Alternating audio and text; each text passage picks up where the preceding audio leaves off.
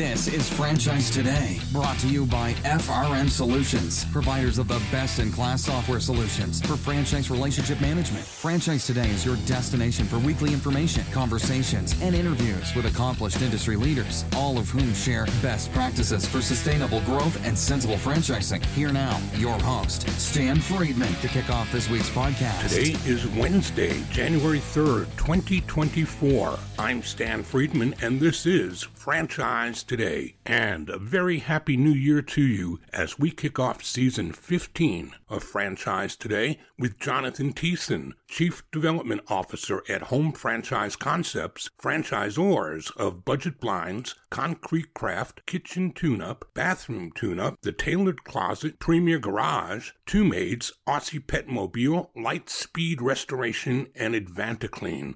JT has a ton of take home value to share today, and we're going to get to it in just a minute. In fact, I even learned something about him during the interview that surprised me, and I've known him for more than 10 years. More about all that in just a few. But first, Thanks to Stefan Figley, president of Five Star Franchising's 1 800 Packouts, for helping us close out season 14 with his pre Christmas holiday visit to share his personal as well as brand story. Also, a reminder to please visit us at www.franchisetodaypodcast.com to leave a review, make guest suggestions, check out the entire library of content 14 years strong, or to just say hello. I love hearing from you and it will be much appreciated. Well, season 15 is already shaping up to be a blockbuster, quite possibly the best one ever. Already lined up following Jonathan's visit today, we've got Entrepreneur Magazine's editor in chief, Jason Feifer, joining us next week to share a sneak peek of the upcoming 45th annual 2024 Franchise 500. It'll be on newsstands on January 16th. And then we'll be hearing from franchise financing icon Ron Feldman, who, among other things, is working on some new and creative strategies for select franchisors that could completely eclipse their need to pursue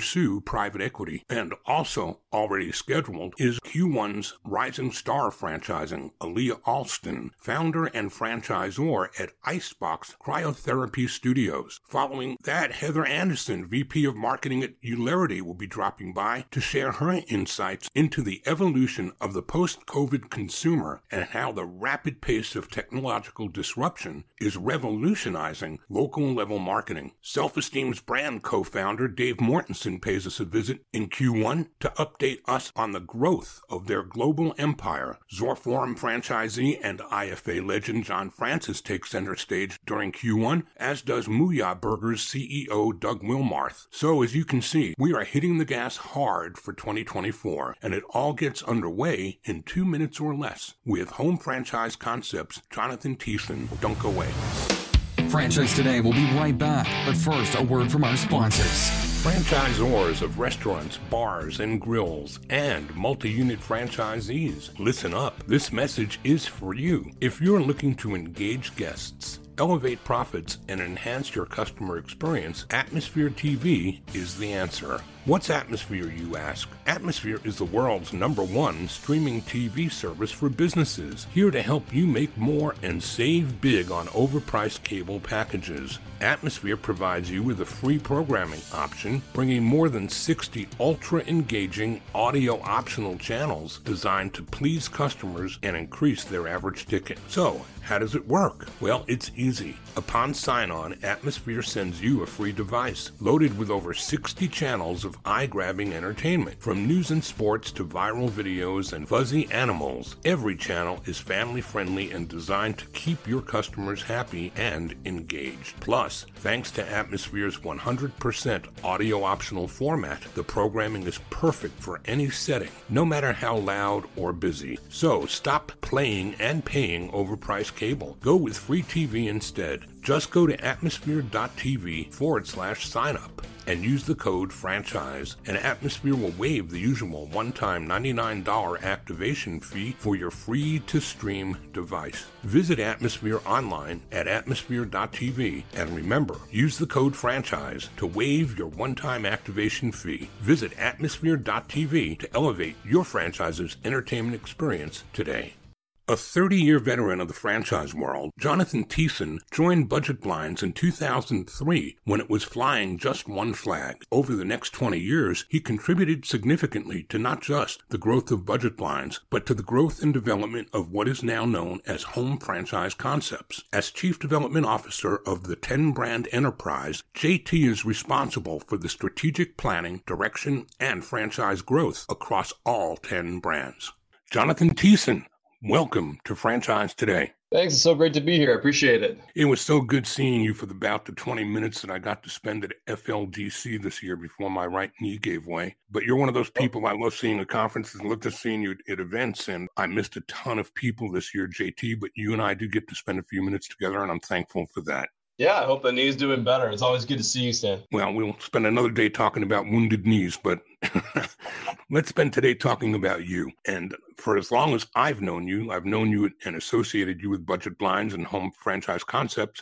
But what I recently found out and what the audience doesn't know is what came before that. So tell us what you were doing and when, when you intersected with franchising and it found you. Yeah, I'd be happy to. It was a long time ago. It was 1988 to be correct, or I'm sorry, 92 to be correct. And I was in college. My last year of my senior year, I was taking a business class and they did a little snippet on franchising. You know, today they have entire franchising curriculums in school, which I've actually had the pleasure of teaching at a few of them. But back then it was just a little couple week blurb. And one of the things that they had us do was to order what at the time, and you'll remember this, was was in a UFOC from any franchise we wanted, and we had to write a paper on it. And uh, I sent away for the TGIF Fridays UFOC, and I was amazed that this company would send this kid with about 30 bucks in his bank account and two part-time jobs this uh, this full document that basically unveiled the secrets of uh, owning a Friday a Fridays franchise, and and I really got into it. And apparently, as a result of my paper, my teacher pulled me aside and said, you know, you ought to think about getting into this business. And I actually know somebody that is recruiting for a franchise developer, and I didn't even know that was a thing. To be honest, I was always planning on going to law school but I was tired of being poor and eating ramen noodles uh, every other day. So I said, you know what, I'll, I'll, go get a job and law school will always be there. Um, so I started working for a little company called Remax, which at the time was just starting to become a name in the real estate franchising sector and started developing real estate franchises throughout the Midwest, working for an area development there. And the rest, as they say, is history. I've been doing franchise development ever since that day and I've never looked back. So where was college and where were you doing the Remax thing? Where were you from? Uh, I went to school at Miami, Ohio,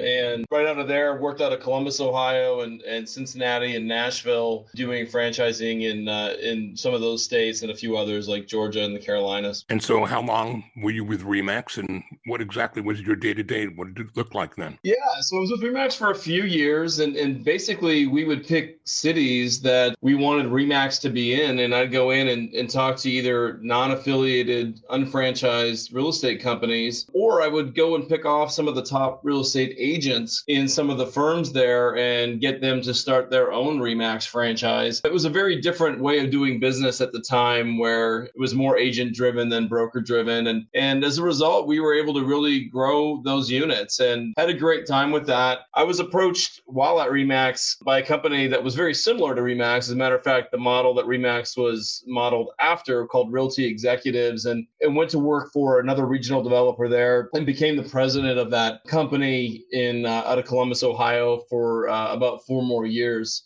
uh, after that. And then to keeping in the real estate theme, I was recruited from there to Prudential Real Estate when Prudential used to be on the real estate franchising side and enjoyed a long career with them, basically traveling all over the country and again converting non-franchised real estate companies into Prudential franchise units at that time. So what years were the Remax years and the Realty Executive years leading up to Prudential? Uh, Remax would have been, let me see, 92 through 94 and then Realty Executives have been 94 through 97 and then Prudential 97 through 2003. So the audience doesn't know this, but you and I didn't know this until a week ago either. But we have some very similar background in history. I was selling against Remax when I was selling ERA franchises and scaring big brokers here in the Atlanta and southeastern US, scaring them to death about what was coming and how they were about to lose the top 20% of the agents available in a marketplace to this thing called Remax because they're not going to split their commissions anymore. So, Mr. Big Mighty Broker, what are you going to do now? Because you used to think you were the king of the market, and now you're not. And I used to sell fear.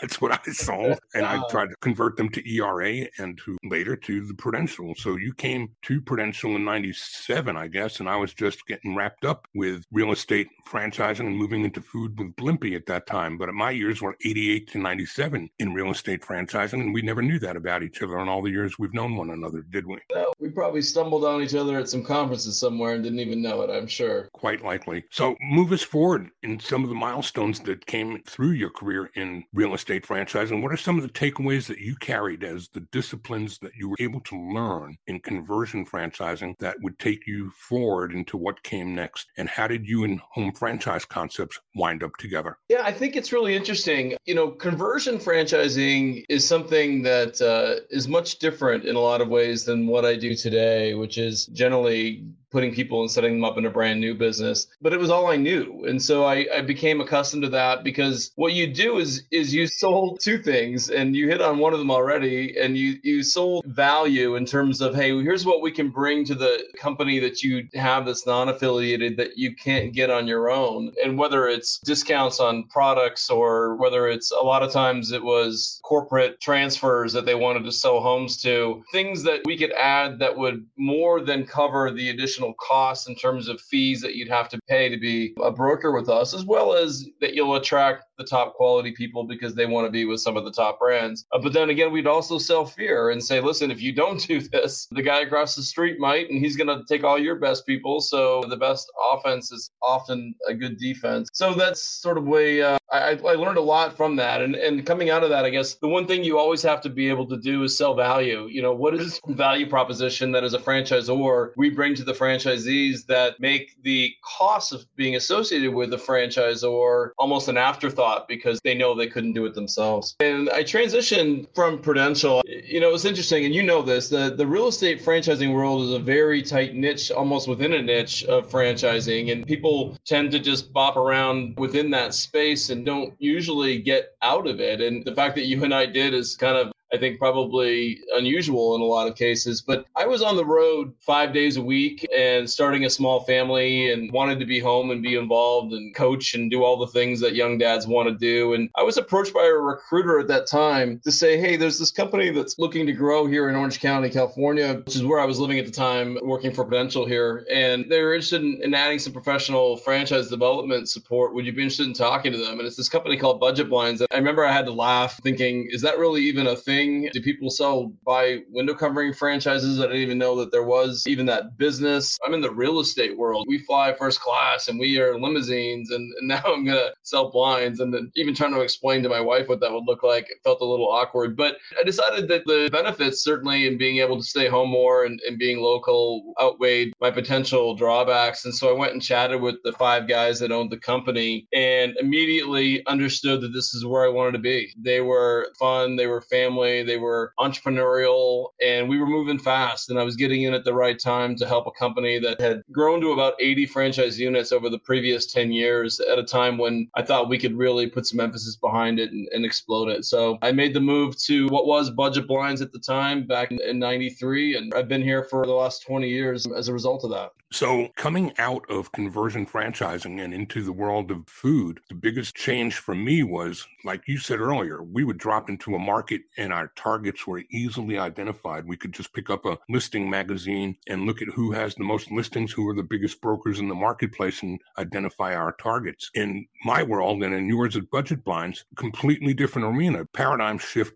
completely 180 degrees. How did you manage through that? What were you able to take from what you already knew and utilize as a formation of change in the way your life was going to be lived and worked? Yeah, that's a great question. Yeah, it was easy to find those targets by, by dropping into a market, like you said, in the real estate business. And we also weren't asking those people to change the business they were in, right? They were still just going to be selling houses, just with the potential different name over the door and, and yard sign in the yard. And when I got into budget blinds, and this was pre internet and all that good stuff. So the way that we generated leads was things like full page ads in Entrepreneur Magazine, where you could tear out the card and they'd send it in, and we'd wait hungrily at the front desk for the cards to come in, sort of Glengarry, Glen Ross style, and then hopefully try to decipher someone's handwriting to give them a call and talk to them about why they should quit their job and become a budget blinds franchise. It was completely different. You still have to sell value, but you're talking to someone that's looking to make an even greater change in their life. And so what I learned was is that just like in the real estate business when you're doing conversions is that you have to figure out where the pain points are for people, right? What is it that they're truly trying to change? You know, you say to people, I always wanted to be in my own business. Well, why?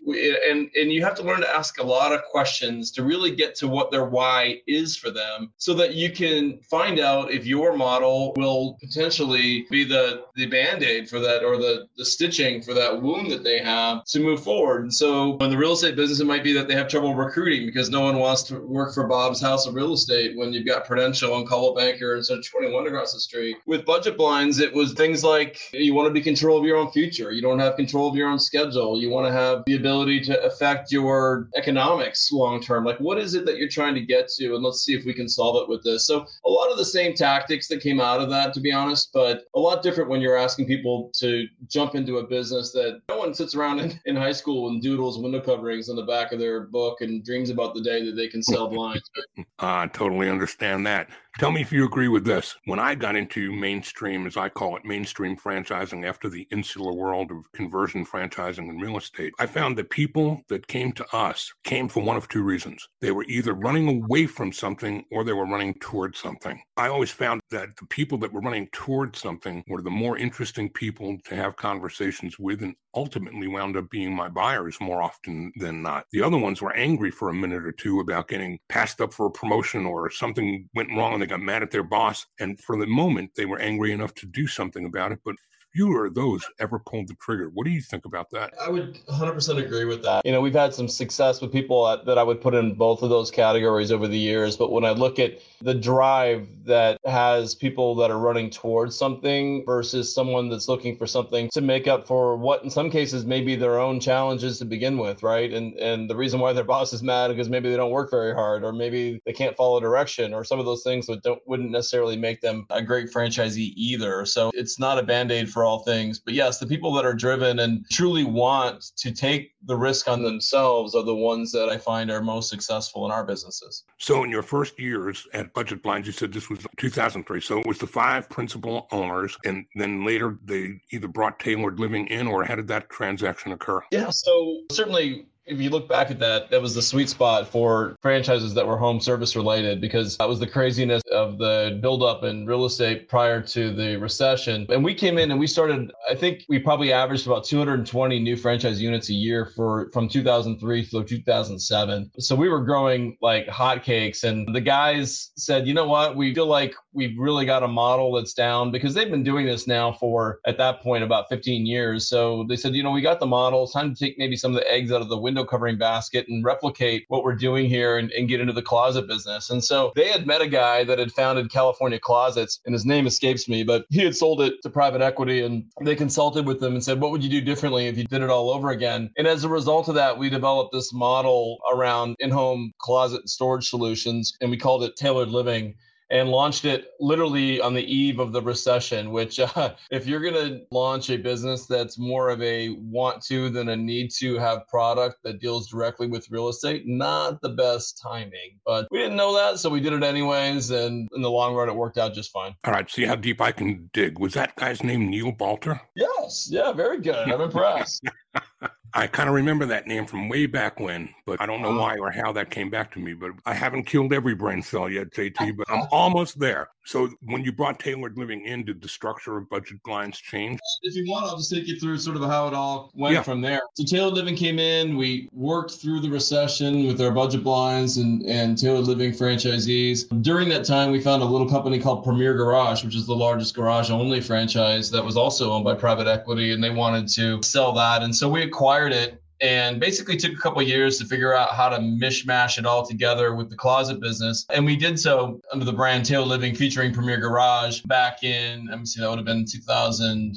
12 or so, I think we did that. And so we, we put that all together and became really the first company that focused on both indoor and outdoor storage solutions. From there, we bought a company called Concrete Craft. They had five franchisees. They were based out of Atlanta and they do basically decorative concrete solutions, both indoor and outdoor. It's a lot more extensive than that explanation, but they were concrete geniuses, John and Dan, the two guys that owned that business. And I still laugh about the day that I was trying to work on the website and I, I called them and asked them for some pictures for the website, and I'm thinking, of course, like before and after, like beautiful projects they've done, and and they send me a picture of this pile of rock somewhere in Mississippi, and they're like, "Isn't that cool? That's where the the whatever that we make and the concrete." And I'm like, "Only you two think it's cool, but I need people that think that that's cool to be at the baseline of this business." And so they're the rocket scientists of concrete, but like anybody starting a small brand, they had trouble wearing all the hats, so we were able to leverage everything from financial to legal to marketing to franchise development to really grow that business to where it is today, which is well over 100 franchisees strong and thriving. And right about that time, the five guys were still there. They were starting to make some money and have some fun, and and they earned it. Trust me, they did work really hard and been very bootstrapped for a long time. And but it would become come to payday, and, and you'd have to find out which hole they were on in the golf course because no one remembered to come in and sign paychecks back when you used to have to do that. And so they figured it was about time for them to turn the wheel over to someone that maybe was a little bit more driven or professional in terms of building the business to the next level. And so that's when we interviewed private equity and the company sold to private equity at that time. I'll tell you what, that's a great place for us to park and take a quick break. And we can come back on the other side and talk about that inflection point and the way forward and how much and how quickly things began to grow as you guys hit the gas with private equity behind you. We're talking today with Jonathan Thiessen, JT, as those of us that know him call him. And he is the Chief Development Officer at Home Franchise Concepts, and we'll be right back to pick up from there. Don't go away.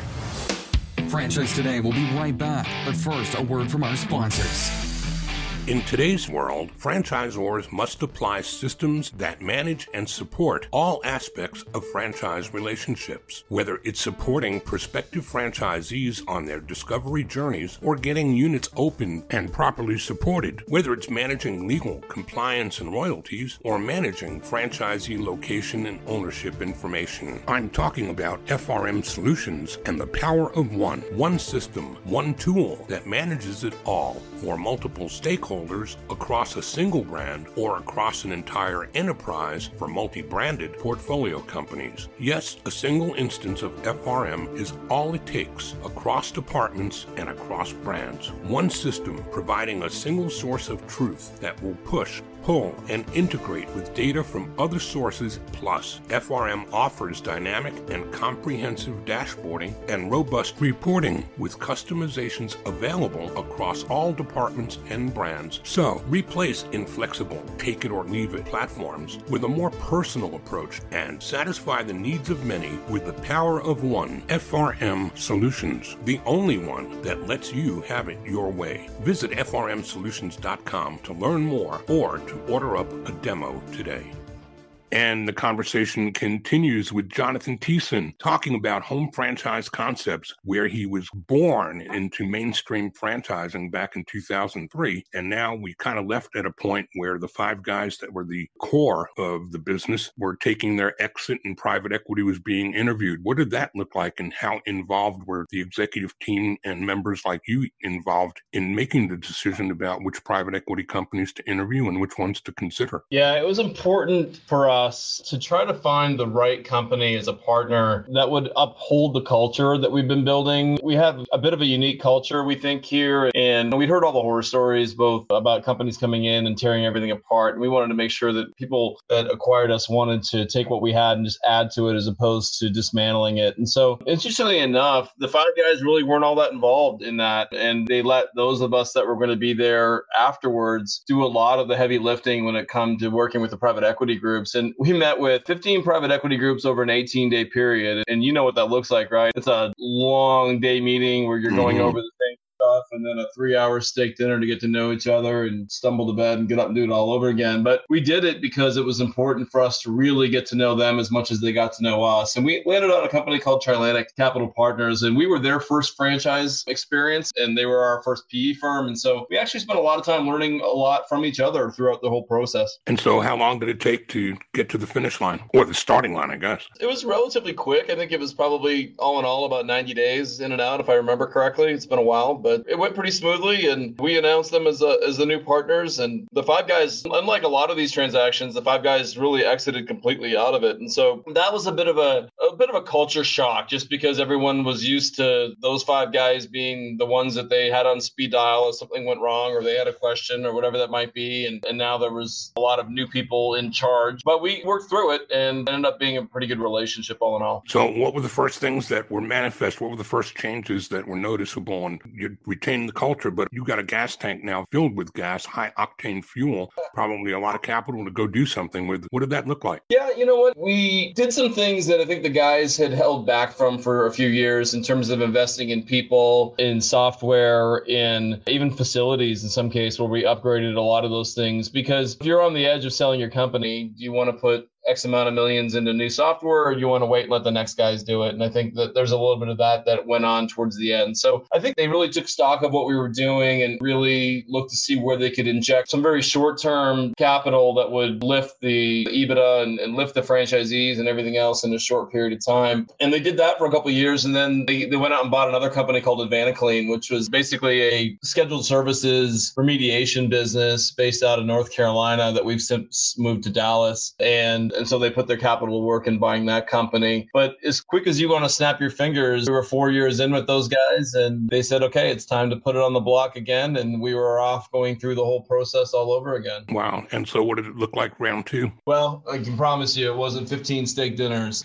We, uh, yeah, we learned our lesson. And the next round was really two traditional private equity companies and this company that no one here had ever heard of called JM Family Enterprises. And we kind of looked over the list and said, not sure why these guys are even in the mix. You know, they're an auto company, they're not in franchising, and figured maybe they were just needed to run some miles on their plane or something like that. But I'll tell you what, as we got into the process, we understood that the JM family were completely different than anything else that we had run across to this point. For one, they weren't private equity, they're private family money, which is a big difference maker, at least in my opinion. And the other is that they've been around for 55 years and, and they built an amazing culture that was similar in a lot of ways to ours. And all the validation we did is like these guys do what they say they're going to do. They take care of their people and and they have a long-term approach to things and all of those things have manifested and even more with the exception of work Capital i would say the difference between what you're describing is buy and hold or buy and flip Right. Yeah, exactly. And I think Roark's a good example of, of something that doesn't fit necessarily in that category. But yeah, you know, these guys are, they buy and hold companies and build companies and they don't have to sell them. And so it's long term investment strategies that we take. And it's taking care of the people first, knowing that if you do that, then the results that you're looking for will be there. Because, and when I say people, I mean not only associates of this company, but also our franchisees and making sure that they understand that we can't be successful unless they are. And, and really taking that approach to heart of everything that we do and almost flipping the pyramid in that regard. And I think that has been loudly heard and, and taken to heart by our franchisee base. And they're extremely happy with the addition of JM Family into the mix. And tell me again what year that was. It was 2019, yeah. And so since 2019, we've had a pandemic in between. What does the escalation or the growth cycle of the brands look like in this frame of time, 19 to 23? Yeah, don't tell us there was a pandemic. The pandemic was actually really good for the home services business. Everyone was home looking around going, hey, we've always meant to redo the concrete or put in some blinds or a closet or garage or whatever it might be. So we took advantage of that a little bit and just in terms of using the dry powder that JM Family had to invest in going out and acquiring some more companies. So pretty shortly after they came on board, we acquired Kitchen Tune Up and Bath Tune Up, which is a great brand that is actually the oldest brands of anything in our inventory based out of South Dakota and brought them on. And again, they feel like they're just a great cultural match for us and it's been a, a great ride since 2020 in acquiring them. In 2021, we acquired a company called Two Maids and a Mop out of Birmingham, Alabama, and since have rebranded it to just be called Two Maids. But again,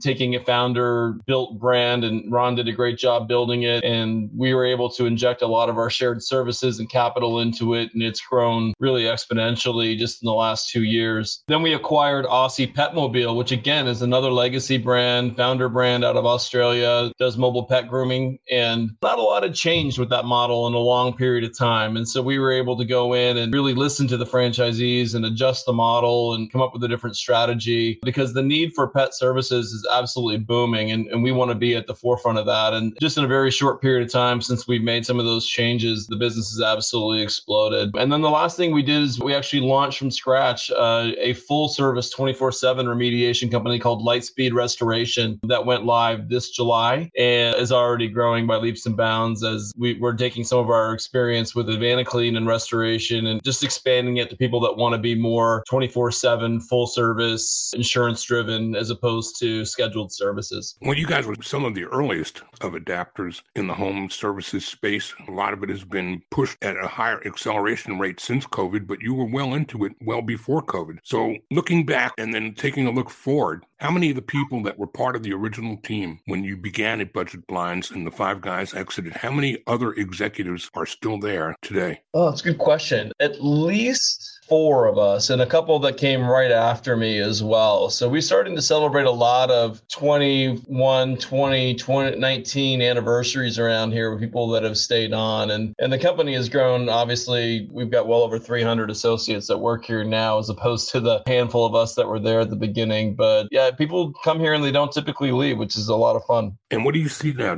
JT, as you look at the tea leaves and if you were looking into the crystal ball with all that you've experienced and all that you've seen through recession and then pandemic, what are you looking at in the next one to three or even five years? What are the major changes that are occurring that you're reflecting upon and looking to adjust your business models to be in front of instead of on the reactive side? What are you seeing? That's a great question. And there's a lot of things that we learned coming out of the pandemic. Uh, I think that that maybe had been covered up for years because we didn't have to adjust the way we did things. I think there's a few things that I'm looking at. Number one, the labor challenge that's out there, or opportunity, as some people like to call it, is one that we've never really had to experience before and, and never really had to think about assisting franchisees in the best we can without overstepping the line in acquiring and attracting and retaining great people. Because no matter what your model is, if you can't get great people working with you and for you, you're not going to give the customers the experience they want and grow the brand they will. And so we've come up with what I think is a pretty cool program that actually allows our franchisees to offer discounts to people that they're both recruiting and retaining on future home franchise concepts franchises as just an incentive to potentially bring them on and have them stay longer because each year they stay that percentage goes up and i don't know how many associates will end up becoming franchisees down the road although we've had many many over the years years that started as an associate of one of our franchise owners. But we want people to feel like, listen, we do care about your future and this is more than just a job. And we're actually enrolling them in quarterly classes so they can learn more about being an entrepreneur and being a franchisee, things like basic things like reading P&Ls and that sort of thing. So we're trying to do some pretty creative things to help attract quality people to the organization to help our franchisees meet the demand because the demand out there for our products and services is still at an all-time high. Very smart, very smart thing. You brought a memory back to me that I learned from one of the founders of Two Men and a Truck. Brig Sorber told me once upon a time, right here on Franchise Today, that he knew who his next franchisees were going to be because they've been brought up in the culture. They've been brought up as drivers, as shift managers, as different roles with leadership development that gave them an opportunity to own. And they had a program where the longer you stayed, the more of the upfront numbers that it took to make that a possibility went into an account. And and you were being trained to become an owner. And who better than somebody who's done it all from the bottom up to then take the keys to the truck and call it his own? Sure, 100%. And don't you think that if you have a vision of being that person someday, that maybe you spend a little extra time asking more questions about why you do what you do and take, you know what I mean? I think it creates for a better experience all around for everybody and makes for better associates and better franchisees if they decide to make that turn down the road. So we're excited about that program and uh, we'll continue to put some more emphasis behind it here. Well, we're at the place where I have to ask you, what have I not asked you that you wished I did? oh, that's a tough question. You know, I, I get asked a lot. I, I, do a lot of mentoring, which I love, by the way, of emerging franchisees. And and it, although it's hard for me sometimes to remember back when we were that way, I, I love giving advice and, and working with people as they grow. And, and I'm working with one franchisor right now who's just getting ready to sign her first franchisees. And the advice I keep giving her, because you know, you're excited, you want to put a pin in the map or two, and you want to get some capital coming in, and you want to get your franchise out there. And yet, yet with a couple of the candidates, she's got a little hesitation. And what I told her is listen, franchisee number one through five looks a lot different than franchisee number 101 through 105. They have to do a lot of heavy lifting for you, and you guys have to be locked at the hip in terms of what the expectations are. They'd want to run through the wall for your brand. And if you have any question marks whatsoever about that early first 10 franchisees, we'll call them, then the answer is no. If it's not a hell yes, it's a no. And so she keeps passing